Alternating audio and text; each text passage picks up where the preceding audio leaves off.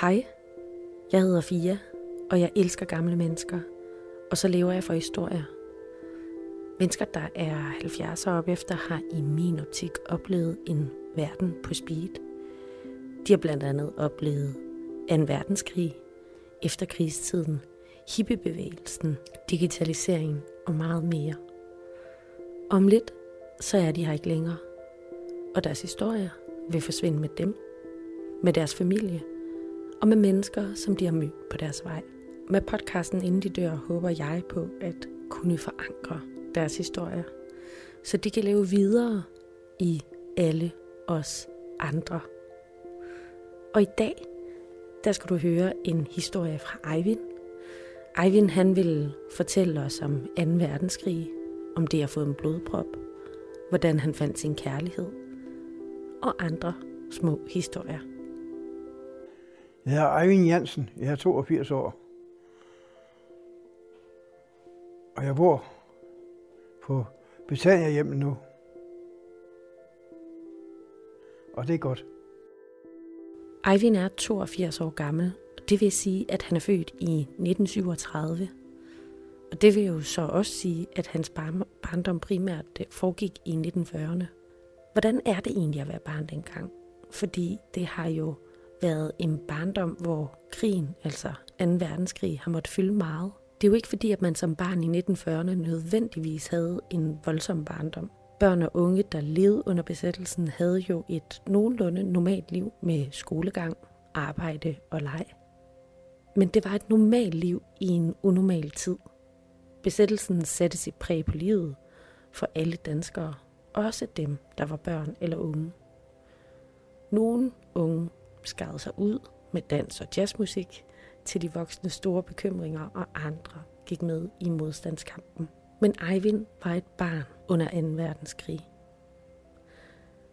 Den 9. april 1940 og de fem år, som fulgte efter, satte så dybe og smertelige spor i den danske befolkning, at vi efter krigen gjorde, hvad vi kunne for at tage afstand fra alt, hvad der var tysk.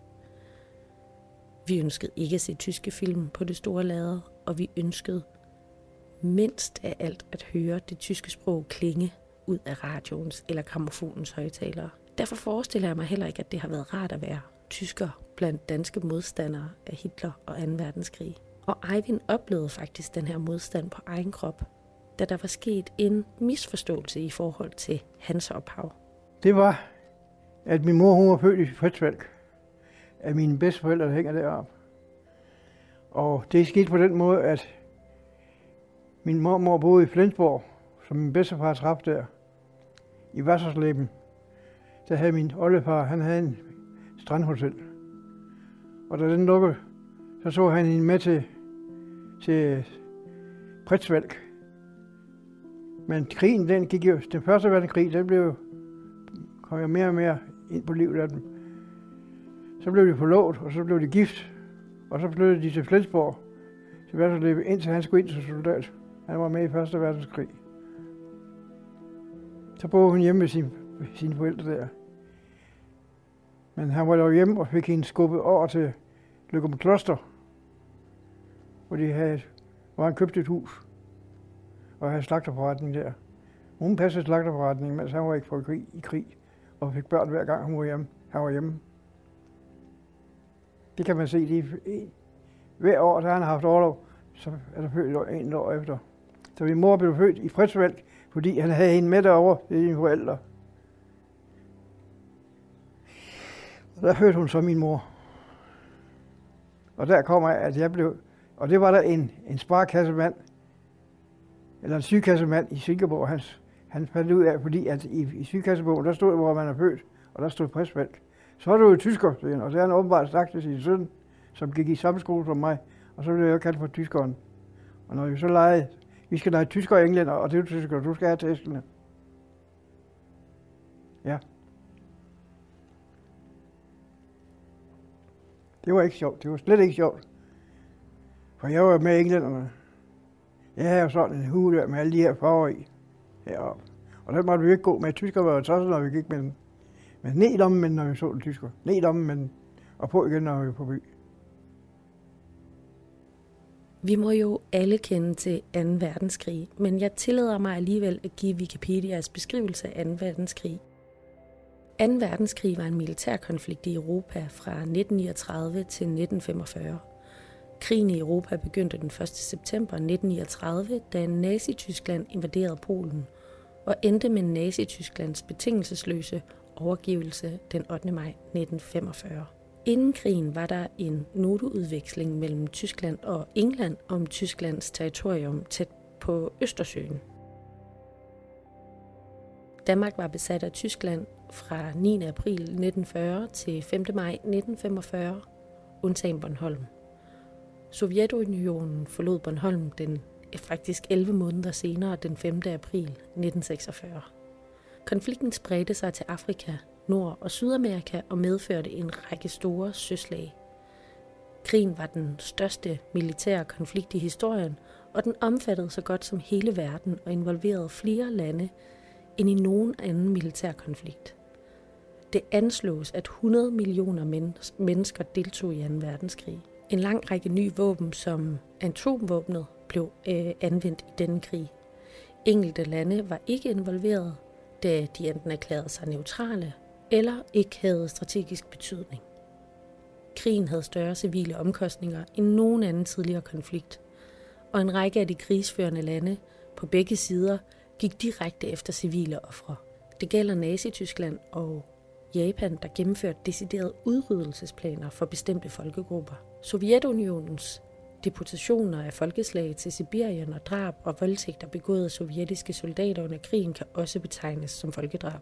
Massedrabene medregner Japans massakre på millioner af kinesere og koreanere, Tysklands drab på 6 millioner jøder og andre minoriteter, Sovjetunionens lejre og bombninger af civile mål i Storbritannien, Tyskland og Japan og drab på civile i alt menes 2. verdenskrig at have kostet omkring 62 millioner døde. Hvis man var barn eller ung under besættelsen, så levede man et, som jeg sagde, normalt liv i en unormal tid. Besættelsen var det meste af tiden til stede som en dyster ramme om det, der skete, og den greb ind i livet på mange forskellige måder. Man mærkede besættelsen på de tyske soldater i gaderne og på mørklægningen. Man mærkede også besættelsen, når der om natten kom luftalarm, og man blev hævet ud af sengen og taget med ned i beskyttelsesrummet i kælderen, hvor man måtte sidde og halsove indtil luftalarmen var forbi. Efter en nat med flere timers ophold i kælderen, kunne det godt være hårdt at skulle op og i skolen næste morgen. Boede man på landet eller i en mindre by, hvor der ikke var mange tyskere, var det ikke sikkert, at man mærkede meget til krigen. Men boede man et sted, hvor der var mange tyske soldater, eller i en af de store byer, hvor der var strækker, sabotager og likvideringer, så kunne krigen for alvor komme tæt på. Eivind var bange for mange ting i krigen, og især flyvemaskinerne har sat sine spor i ham. Det er når flyverne de kom over, over taget på vores hus, øh, brummet der. Det kunne jeg ikke lide. Jeg kunne ikke lide det der. Den monotone lyd, der maskinerne havde. Så kravlede jeg ind under bordet, så jeg faldet lagt en madras ind under, fordi jeg kravlede alt ind, når de kom, så kravlede jeg ind under bordet, og jeg lå der. Så smed min søster der ind under bordet, ind under bordet, sagde nu kommer tyskerne, og de kan se os. Så rullede vi gardinen ned og trak en du ned foran bordet. Så kunne de i hvert fald ikke se os. Så lå vi derinde, mens de fløj over. Og jeg husker, jeg var så bange for de der skideflyvere.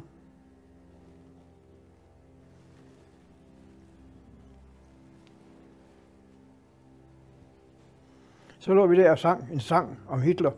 Himler, og står han på en sten, så tager vi Hitler og hænger ham op ved siden af von Ribbentrop. De ledende nazismen, de bliver rent til krigen. Det var noget i den retning. Jeg prøvede at finde et totalt antal fly, der var i luften under 2. verdenskrig. Men det var, i hvert fald for mig, nærmest umuligt at finde. Det eneste, jeg kan sige, er, at der var mange. Og hvis du interesserer dig, er internettet spækket med information om fly fra 2. verdenskrig, så du kan bare slå dig løs. Men hvis du finder et antal, så må du meget gerne sende det til mig. Jeg kan godt forstå, at Eivind var bange, fordi der var under 2. verdenskrig luftkrig over Danmark. Det lyder som en god historie, men under besættelsen blev der nedskudt mange engelske og amerikanske fly over Danmark. Selv når han skulle i skole, kunne han være så uheldig, at flyene passerede lige over ham. Jeg skulle helt ud for noget, der hed Vesterskole, fordi de havde taget vores skole til kaserne. Så skulle vi helt ud på Vesterskole, og det var noget længere væk. Det var derude, hvor Asger Jol, han også var lærer. Nå, men jeg, jeg vidste godt, hvor jeg gik af Tølbogade, og så Grønnegade, jeg skulle op til Fredensgade, og så ned under jernbanen og op igen, og så ud på Vesterskole. Det var langt derud. Men så kom jeg hen på Skolegade, og så pludselig så er der en, der tager mig her og hiver mig igennem en hæk. Og jeg kunne godt høre, at de skød ud fra Silkeborg bag. Da, da, da, da, da, da, da, da, da, da, da, da, da, da, Det var med maskinkanoner. Så, og så smed han mig ned i græsset. Og jeg blev jeg beskidt jo. Så vidste jeg godt, at min mutter, hun, nu har jeg lige sagt, du gør dig ikke beskidt. Nej, nej. Du ved, hvad det koster. Ja, det var tæsk. Nå. Så lå jeg der. Så vendte jeg mig om på ryggen. Så så jeg op på maskinerne, der fløj over. Det var en, øh, fløj jeg hele tiden over. Og det var dem, de skød efter. Derudfra. De troede, det var England, og så var der sgu tyskere. De skulle op til Aalborg flyveplads, og så videre til, til Norge. Fandt jeg ud af senere.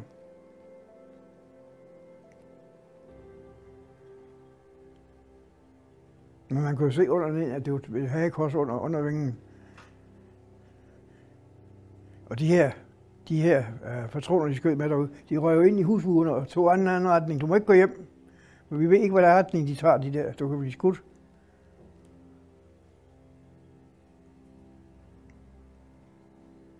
Nå, men det er så stille af, så, så. Nu går du hjem til din mor. Jamen, jeg får test, når jeg kommer hjem. Nej, jeg ringer til din mor. Det har han også gjort. Så hun sagde, det var godt, du kom hjem. Ja, det var ham snekeren deroppe i skolegade. Han, han hævde mig ind og svømmer ned i jorden, fordi vi vidste ikke, hvor de her kugler, de ramte hende. Nå, det var hun ikke klar over. Nå, det første vi bare af. Det har hun aldrig sagt før.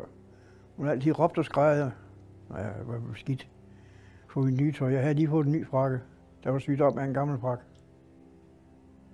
Men jeg er ikke tysker. Jeg er født i rå i 9 i 37. Så jeg er ikke tysker. Fysisk afstraffelse var indtil efterkrigstiden en naturlig del af børneopdragelsen for de fleste. I Danmark blev det forbudt for lærere at slå børn i 1967, og i 1997 blev enhver form for fysisk afstraffelse forbudt, også at slå ens egne børn. Man kan se i en Gallup-undersøgelse fra 1949, at forældres fysiske afstraffelse af børn var alment accepteret, og næsten to tredjedel var tilhængere af fysisk afstraffelse i børneopdragelsen. Men i spørgsmålet om, hvorvidt skolelærer også skulle have ret til at slå børn, var meningen mere delte. Og her var der cirka lige mange for imod. Det er også interessant, at voksne, der selv fik klø som børn, var mere tilbøjelige til at gå ind for klø i børneopdragelsen, end de voksne, der ikke havde fået klø som børn. Eivinds forhold til hans forældre var specielt. Jeg fornemmer ikke, at det var et kærligt forhold til hverken hans mor eller far. Det er ikke noget, som Eivind fortalte mig, men det var mere måden, han snakkede om dem på. Her fortæller Eivind en historie om en cykel, som han fik fra sin far og også om, hvordan han på denne cykel havde en meget speciel oplevelse med tyskerne. Fætter, han var cykelhandler. Han havde skaffet mig en cykel. Det var for stor, men det var fordi, så skulle jeg vokse op til den. Han var altid så på at se, så kunne han spare penge. Han var hele tiden spare penge. Han var en fedtrøv. Nå, men jeg har fået en cykel med gear. Det var den eneste, jeg havde i hele byen. Så jeg var glad for. Jeg cyklede ned på gaden. Og jeg cyklede, og jeg cyklede, og jeg cyklede. Og jeg blev god til det. Men så har jeg været nede ved Lunden, hvor de havde skydeøvelser. Så har jeg været nede og se, hvad fanden. Jeg måtte ikke gå derned for tyskerne, fordi de havde skydeøvelser dernede. Det var på enden af gaden. Over, over udvej 15 og så ned i Lund, i noget, der hed Lund, ned til Kærsgårdsøen. Men øh, Så da jeg cyklede hjem, så ved jeg ikke, at jeg har nok stået på nogle at snakke med. Og pludselig så kom tyskerne bag ved mig. Og jeg skulle tilbage, jeg skulle hen til en cykel, jeg skulle hen til en lygtepæl for at komme af. Og så gik de forbi, de her skide tyskere, og jeg var kørt forbi den. Så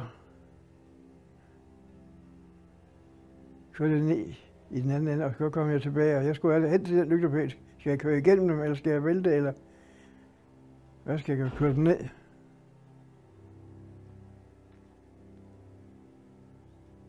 Så ville jeg foran dem, så gjorde de holdt, altså godt holdt.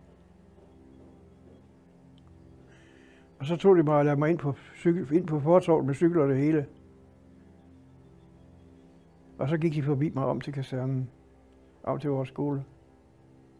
Men jeg fik da stoppet tyskerne. Helt alene, seks år. Ja, Eivind fik stoppet tyskerne.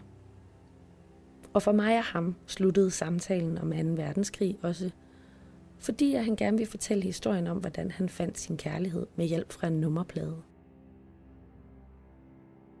I de fleste industrialiserede lande begyndte man at registrere motorkøretøjer de sidste år i 1800-tallet eller de første år i 1900-tallet. De tidligste nummerplader var simple, og ofte var systemet begrænset til en by eller en begrænset del af et land. Nummerne bestod i begyndelsen som regel udelukkende af et løbenummer eller et provinsbogstav. Mange steder kunne man i begyndelsen selv fremstille sin nummerplade eller male nummeret direkte på køretøjet. Efterhånden som bilmængden steg, blev der i de fleste lande indført en mere kompliceret nummersystem eller flere bogstav- og talgrupper. Her kommer Eivinds historie om at finde kærligheden med hjælp fra en nummerplade. Sådan var det dengang. De havde tyskerne, vi havde tyskerne. For vi, vi havde sådan en medløber på over på den anden side af gaden. Han hed Olof. Og det gik ud, og han spurgte, når vi fik fat i den, de store drenge fik fat i dem, så lå de dem inde i en cykelskur. Så kunne han jo ikke finde dem. Putte dem ned i en skraldespand, og så hamrede de med, med kæber ovenpå på låget. Det var dengang, man havde de her skraldespande, man skulle trække ud og, og tømme op i en kasse. Det gik op på hovedvej 15, der hed Vestergade i, i Silkeborg. Det var hovedvej 15. Den gik igennem fra Ringkøbing til, Sil- til Silkeborg og til Aarhus, videre til Aarhus. Og så kommer der jo biler, og så skrev vi nummerne, nummerne op på de biler. Der var ikke ret mange biler dengang. Men jeg var, vi kunne sagtens nå at skrive nummerne op. Jeg havde en lille bog, hvor jeg kunne skrive dem op i. Og der kom M-biler og O-biler og Z-biler og A-biler og K-biler. Og så kom der også en E-bil. Der var på Sorø. Jeg skal giftes med en på Sorø. Der kommer en E-bil. Og det sagde jeg til min far. For helvede, det er ikke en dum søn, jeg har. Du er da ikke rigtig klog, sagde han til mig. Det er ham, det er ham der sidder derhen. Nå. Men tiden går, og jeg bliver soldat. Jeg bliver udlært i, i tøjforretning, og så kommer jeg ind som soldat i Aarhus. Og så siger jeg, fatter, kommer du hjem? Nej, jeg skal til København. Du kan aldrig klare dig over i København. Hvor kan, hvorfor kan jeg ikke det? Det er Danmark ligesom, ligesom her. Nej, det kan du ikke. Nå, jeg, jeg rejser til København. For der kunne vi få en billet af militæret. Hvor, hvor, hvor skal du hen? Jeg skal lige have på plads herovre i København ved Karl Jacobsen. Så jeg skulle herover og finde min kone der og så rød. Både ude i Brøndshøj, og jeg cyklede frem og tilbage. Holdt plads, det ligger ude på Brøndshøj Torv, lige bag ved kirken. Og der går ned i, i to gader Vedvej og Hovervej, ned til Mosen. Det var så dejligt, det var så smukt derude. Og der fandt jeg hende. Der boede hun på et værelse derude. Og jeg fik værelse ved siden af. Så det var godt nok. Og hun var sgu en dejlig sød pige. Hun hænger der. Og det synes fatter også godt nok om. Men kan du nu klare det? Ja, selvfølgelig kan jeg klare det. Det skal vi klare. Jeg kan, jeg vil, jeg gør det. Det har jeg altid har sagt til mig selv. Og så fik vi lejlighed over i Spallegade, inde i sådan en hestesko. I nummer 30. Der boede vi inde i 10 år. Og så fik vi lejlighed herhen på Kongørsvej, hen på Stjernen. Og der boede vi også i 10 år. Og så flyttede vi over på Sofie Å, over på Kronprinsesse Sofies Vej, helt nede ved Lagårdsåen. Og der bor hun over endnu. Eivind kunne og ville gøre det. Og det forestiller jeg mig, at Eivind og hans kone har haft sammen i hele deres ægteskab. Dog kom der et tidspunkt, hvor de ikke længere sammen kunne gøre alt. Eivind fik nemlig flere blodpropper, som har givet ham mange skavanker. Og derfor bor han nu alene på Betania-hjemmet, mens hans kone bor i deres hjem. Lad mig fortælle lidt om en blodprop i hjernen. Nu kommer der nogle medicinske udtryk, og som I ved, så er det ikke min profession eller force at kunne udtale disse, så jeg håber, at I bærer over med mig. En blodprop i hjernen er den hyppigste årsag til slagtilfælde. Det er også kaldet apopleksi. Ved apopleksi er der tale om en delvis tillukning eller aflukning af en eller flere pulsårer, der bringer frisk blod til hjernen. Det medfører manglende blod og ilttilførsel til et afgrænset område, hvor hjernecellerne i værste fald dør på grund af iltmangel. Da sprogcentret sidder i venstre side af hjernen, vil sprogfærdigheder ofte blive påvirket af en blodprop i venstre hjernehalvdel. Ved blodprop i den højre hjernehalvdel kan det være svært for patienten selv at erkende omfanget af symptomerne. Før eller siden vil blodproppen blive opløst af sig selv igen, men ofte er skaden allerede sket. Hvis blodproppen opløses meget hurtigt, forårsager den kun forbigående symptomer. Mange får varige lammelser, problemer med talen og personlighedsmæssige ændringer efter blodprop i hjernen.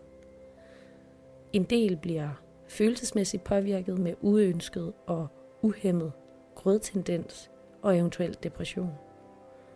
Ved gentagende blodpropper kan man blive dement. Jeg spurgte Eivind om, hvordan han oplevede sin blodprop. Og det at skulle flytte væk fra sin kone og sit hjem. Men så fik jeg en blodprop op i hjernen. Den stod mig fuldstændig ud. Jeg kunne ikke cykle. Jeg alt cykel så meget. Men jeg kunne ikke cykle, og jeg kunne ikke holde balancen. Det var frygteligt. Der stak, der kom jeg ind på Rigshospitalet, der var en læge der, han stak en nål her i, i blod i åren, og så gik han hele vejen op med et eller andet, op og tog den med ud. Op igennem hjertet, op igennem halsen, og op og tog den med ud den vej. Den blodprop, det var sådan en lang en. Jeg blev så gal ud. Jeg kunne ikke noget. Jeg kunne ikke gå. Så siger lægen derovre, ja, man skal kravle, før man kan gå. Tak skal du have. Har du ikke bedre tilbud? Det havde han ikke. Du skal kravle, før du kan gå. Og jeg har været nede på knæ mange gange. Og jeg er faldet mange gange. Ja, hun sagde, at hun kunne ikke have mig derhjemme på Hun kunne ikke give mig den service, jeg skulle have. Men altså, det var hårdt. Det er hårdt. Man mangler hende hele tiden. Men hun kommer herover og besøger mig en gang imellem.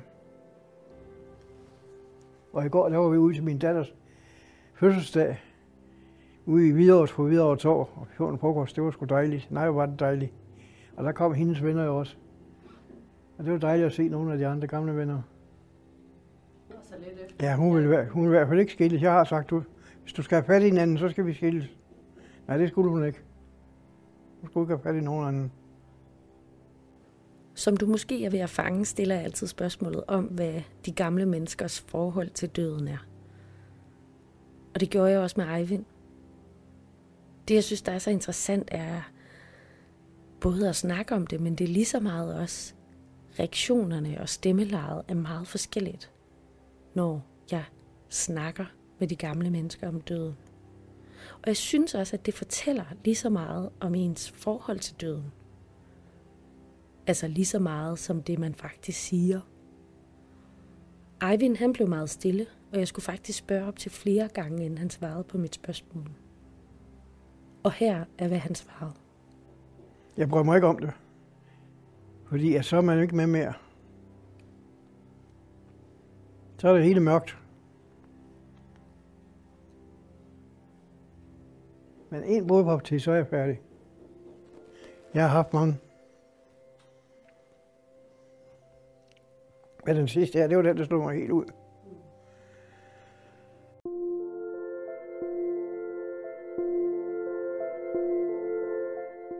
Det var Eivind. Eivind, der har været barn under 2. verdenskrig. Der har oplevet at få tæsk af sine forældre. Der søgte til København og fandt kvinden i hans liv. Eivind, der fik blodprop og nu lever på plejehjem i stedet for sammen med sin kone. Tusind, tusind tak, Eivind, fordi du delte din historie med os.